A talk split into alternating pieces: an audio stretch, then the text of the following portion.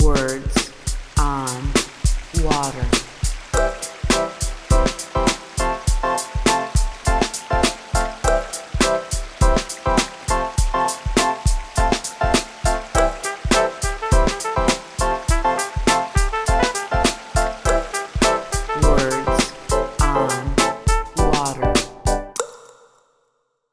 This episode is brought to you by GF Piping Systems, the leading flow solutions provider specializing in process automation solutions to ensure sustainable water management for life.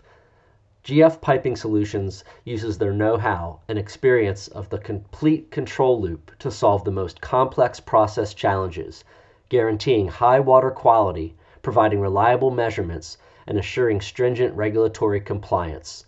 Their full package of innovative products and solutions ensures top quality installation and a long life, while their highly skilled team of experts is available to support customers worldwide. Learn more at gfps.com.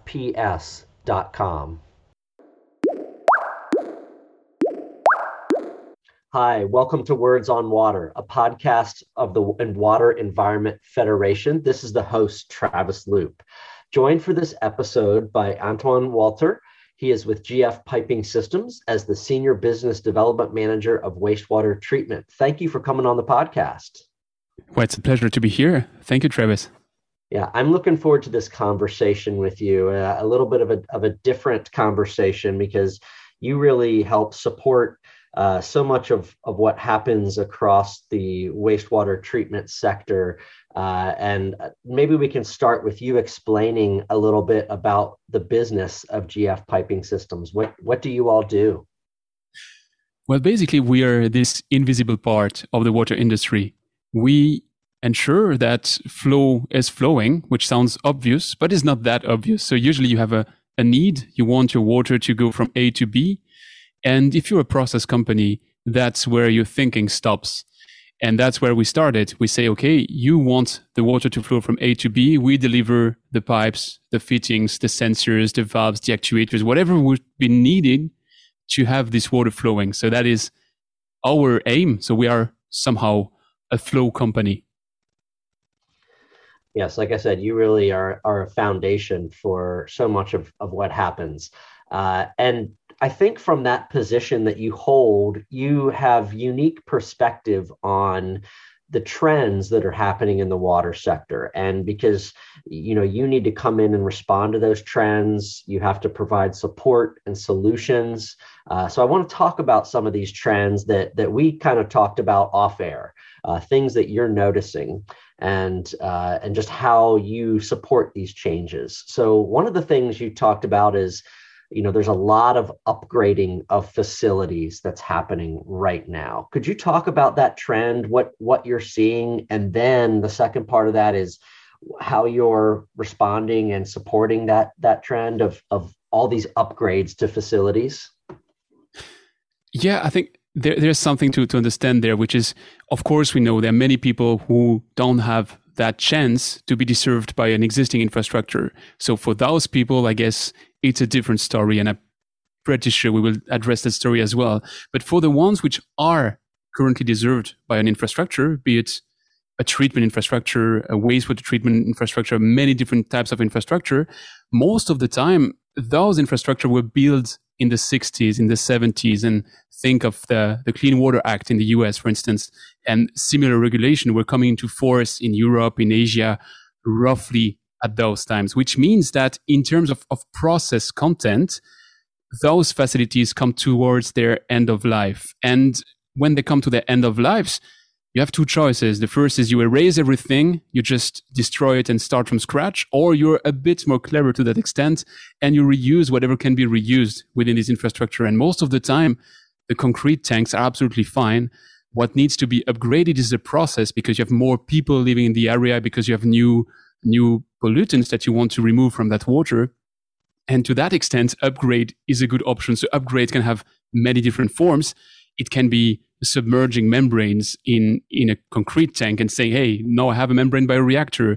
It, it can be uh, intensifying processes. It can be turning, I mean, adding additional stages to what you already have. And that is on the same hands pretty clever. It's a, a good value for money approach, but it's also a challenge because you have to fit new processes into existing infrastructure. And that's where we think that um, we can be helping the companies which are looking to those upgrades because it needs a special arrangement of products. It needs a special arrangement of systems and, and solutions. And that can be challenging, but the beauty, as you said, of being in this bottom part of the water industry is that we are discussing with many people. And usually, if you're a utility, you have to upgrade once every 20, 30, 40 years. If you're like us, a supplier on this bottom part of the pyramid, we have the chance of assisting people to upgrade every second day. So we can tell new people what we've done wrong in the past because you don't always do everything exactly perfect the first time. But I think we now come to a point where we have so many experience about these upgrades that we can be supporting in kind of every kind of constellation. Mm. No, fantastic points. Uh, another trend that that we talked about that I'm really interested to hear your perspective on is uh, the growing uh, increase in on-site reuse and decentralized systems. Um, you know, this is a, a, really different area, and you know, I think it's important to clarify. We're talking about the global water sector here. Um, what are you seeing with movement on on-site reuse and decentralized systems? And then again, the second part of that, what's what's your role? What's your response in that? What has to happen from a company like yours to support um, more on-site reuse, more decentralized systems? So if we start by zooming out before we zoom in, the reason why we go into this decentralized distributed approach has much to do with what I just said before about this existing infrastructure. Because if you add m- more people into the cities, and if you remember, there, there's going to be about 70% of humanity living in cities towards 2050. And in some areas the, of the world, like, like Asia or in some parts of the, of the US, it's already the case today that you have above this 70% of people living in cities and always more people living in cities, which means the existing infrastructure will come to a limit. And again, you have a choice whether you erase everything and build back bigger, or you try to add more capacity outside of the, the core of your network. And when you add more capacity, it directly goes and leads into those approaches of having decentralized approaches and of treating water a bit closer to the point where it's used. And there you have, I would say, two different routes. The developed world's route is to say we have those cities and we need to be clever in that use of water. And that's what you see in the US, for instance, in, um, in San Francisco, in, in, in, uh, in Los Angeles, in New York, in parts of Texas, uh, that you more and more have on-site reuse, reuse of water because it makes little sense when you think of it to use 100% drinking water in the full building for whatever appliance you have within the building. 95% of the water needs can be covered with different shades of gray water. And that means new routes for water, new treatments, and shorter use loops. So that is really one first approach. Now, in another part of the world, they don't have exactly the same infrastructure and they don't have the same whiter than white approach in some cases.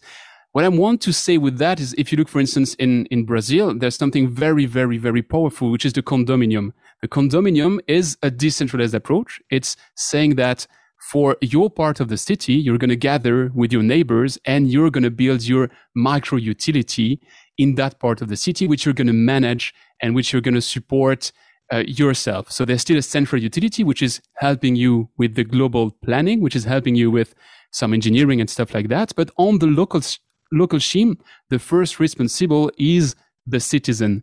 And that blended approach between traditional utility and, and now local solution is a very powerful way to give access to, to water and wastewater to these billions of people which are lacking this access today because it's cheaper to some extent, but it gives you also a, a better ownership about about water. You know, these invisible lines we have in cities. No, nobody walks in a city and says, "Hey, I want to see the network." It's impossible. You don't see it. It's something that we we've learned to forget. And with these new approaches, where, where you blend a traditional utility with a local involvement, there you bring back a bit of this element of we are touching the water we understand the value of water. So it's the different shades of uh, of solutions between this on-site reuse in a building this on-site reuse in a condominium or a, a group of uh, of houses. And i think by blending all these approaches we may be able to solve the water challenge we have currently in front of us worldwide fascinating perspective there. It's it's definitely a uh, growing, rapidly growing area uh, that that needs a lot of attention and a lot of solutions. Uh, uh maybe along the same lines, there's also uh, an increase in smaller facilities. Where you know, seeing more smaller facilities. Um, what are you seeing in that area? What's happening out there? So the smaller facilities can, can be, again, what we just discussed on the municipal level. But I think if we are a bit more specific here, most of the time, a small facility is an industry. The reason why is that in the past, the traditional approach was you build an industrial plant next to a river. If you look at how that's, that's grown over, over the years, it was always like that in the in the 19th century in the beginning of the 20th century. You would always build a factory next to a river because that way you have this water service. Water comes in you use it and you bring it back to the river. And for decades it was really that straightforward. You don't really treat it. You just take it use it and flush it. Now there's two things at work. The first is of course the environmental considerations. You cannot just pollute and hope that nature will cope with it. I mean, the level of chemicals ring in, in, in water in water those days is simply something nature cannot handle on its own. So that's one first part. The second thing is water scarcity. I mean, there's not enough water for all the users of water, and industry today is 20% of the world's use in terms of water, and those 20% are the one you can a bit easier short when you're short on water. You cannot short what you eat and you cannot short what people drink. So what you short is the industrial use of water. And shorting that water means that most of the time regulators come to the industrial players and say, Hey, now you have two choices, whether you simply close or you don't use water anymore. That's not possible. Or you treat it yourself. But if you're an industrial player, you're the absolute best specialist in building the good which is made for your factory. So if you are a factory producing cell phones, then you're the best in the world to produce cell phone. If you're a factory producing t-shirts, you're the best in the world to produce t-shirts. And most of the time, you're not an expert in the water loop and the water use within your factory. And most of the time, those industries don't even understand exactly where water flows.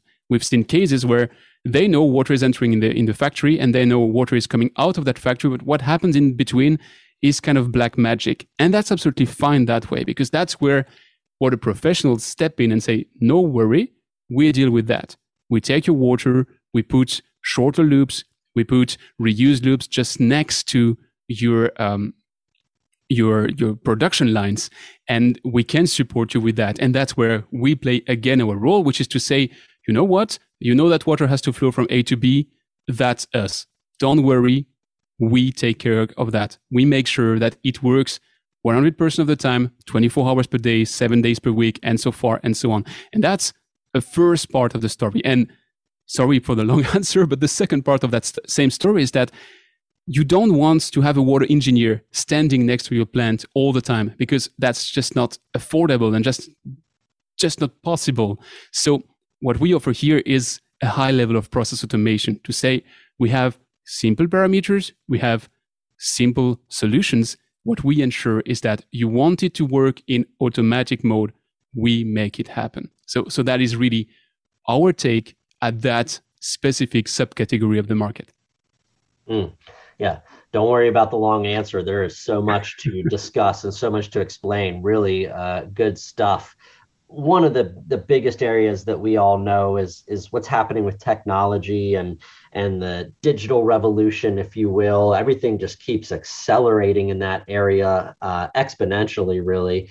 What are you seeing with the trends um, with technology especially around sensors and data?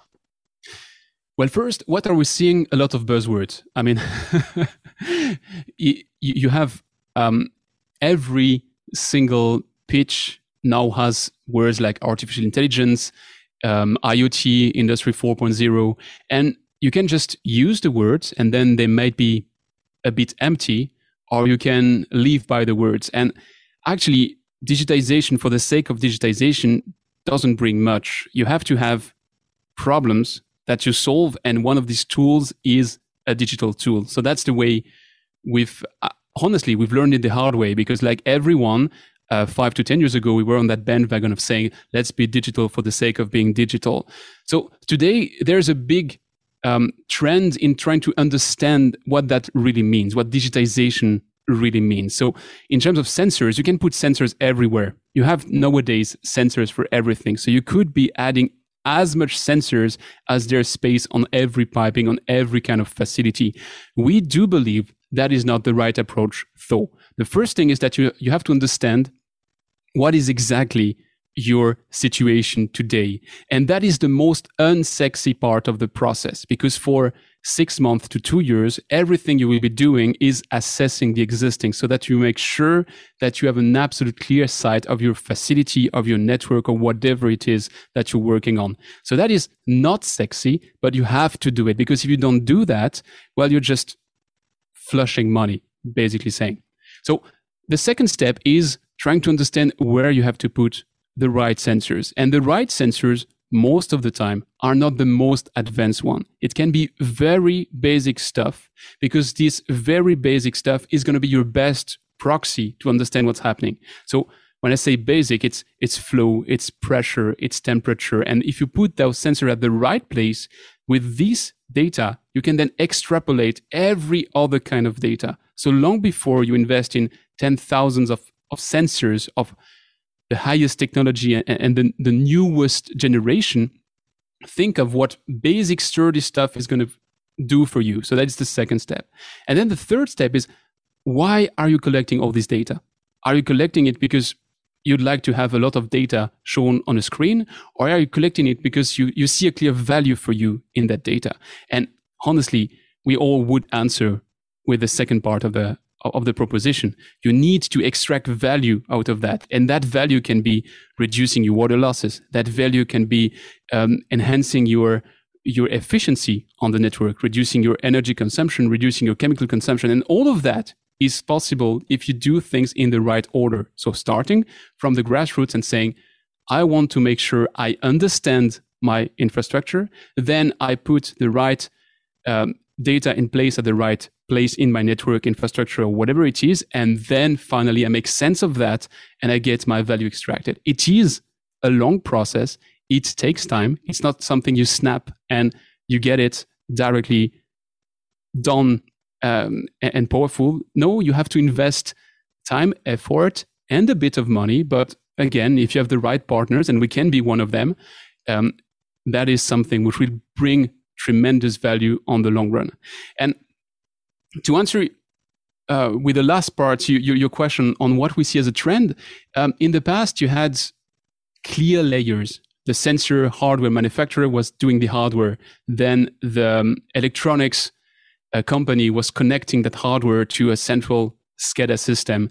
And then you had some service companies doing something else and, and, and so far and so on. So you had many, many, many, many layers. What we see nowadays is that new verticals are appearing. Companies which go from from the hardware to the upper level of the, the service up in the cloud, sensors as a service, water as a service, and all the new kind of buzzword I could be throwing here. What we believe is that even though all the layers might not be necessary in the future, it's hard to be an all in one and to say, I know everything and I'm the absolute expert at every kind of layer. So, what we strongly commit to is trying to be open source, agnostic, um, connectable to everything and everyone, and build together this common pot where digitization will bring value to everyone. Mm. Again, super helpful information, very, very thought thought provoking and thoughtful. Um, I know, you know, you GF uh, Piping Systems and your your parent there, you know, are involved in a lot of different industries, you know, and I'm curious about how your business, how your experience in these other sectors outside of water, you know, helps with your work in water. I've, you know, the conversations I've had over the years, I really find this to be incredibly true. Um, you know, companies that are involved in areas outside of water uh, are able to uh, bring some unique perspective and benefits to the work in water. Absolutely. I mean, first, don't take me wrong. I'm a water kid. I love this industry. I'm I'm a second generation water kid. My parents are water professionals, so don't take wrong what I'm going to say. But water professional and what the water industry in general is a laggard industry. So that has a strong advantage. It means that when we're looking at our cousin and sister industries, we are looking at the future. So if you look, for instance, the, the usual suspect is energy. You look at energy, you look whatever is happening in energy, 10 to 15 years later, it's happening in water. So if you have this outsider perspective of saying, let's go, let's zoom out, let's go out of our water silo, you might be able to see a part of the future. And it has strong advantages to be a laggard.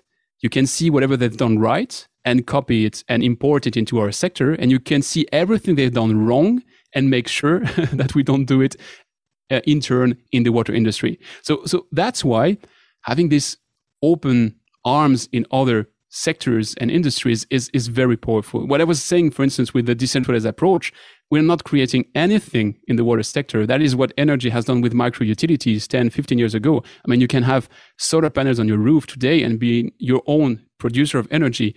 Well, um, some, somewhere down the line in the water industry, you will be able to have your on-site reuse facility in, in your basement and being your own producer of water to flush your toilets. So we are really seeing the same causes leading to the same consequences.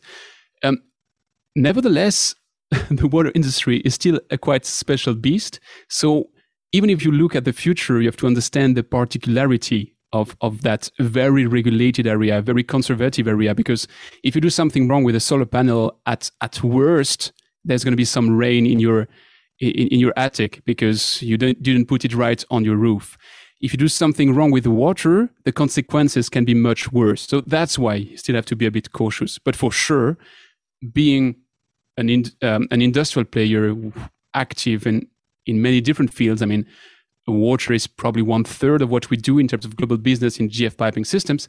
It gives us a strong sight into all these other trends and, um, and it, it feeds cool innovation and ideas into what we're doing with our flow solutions.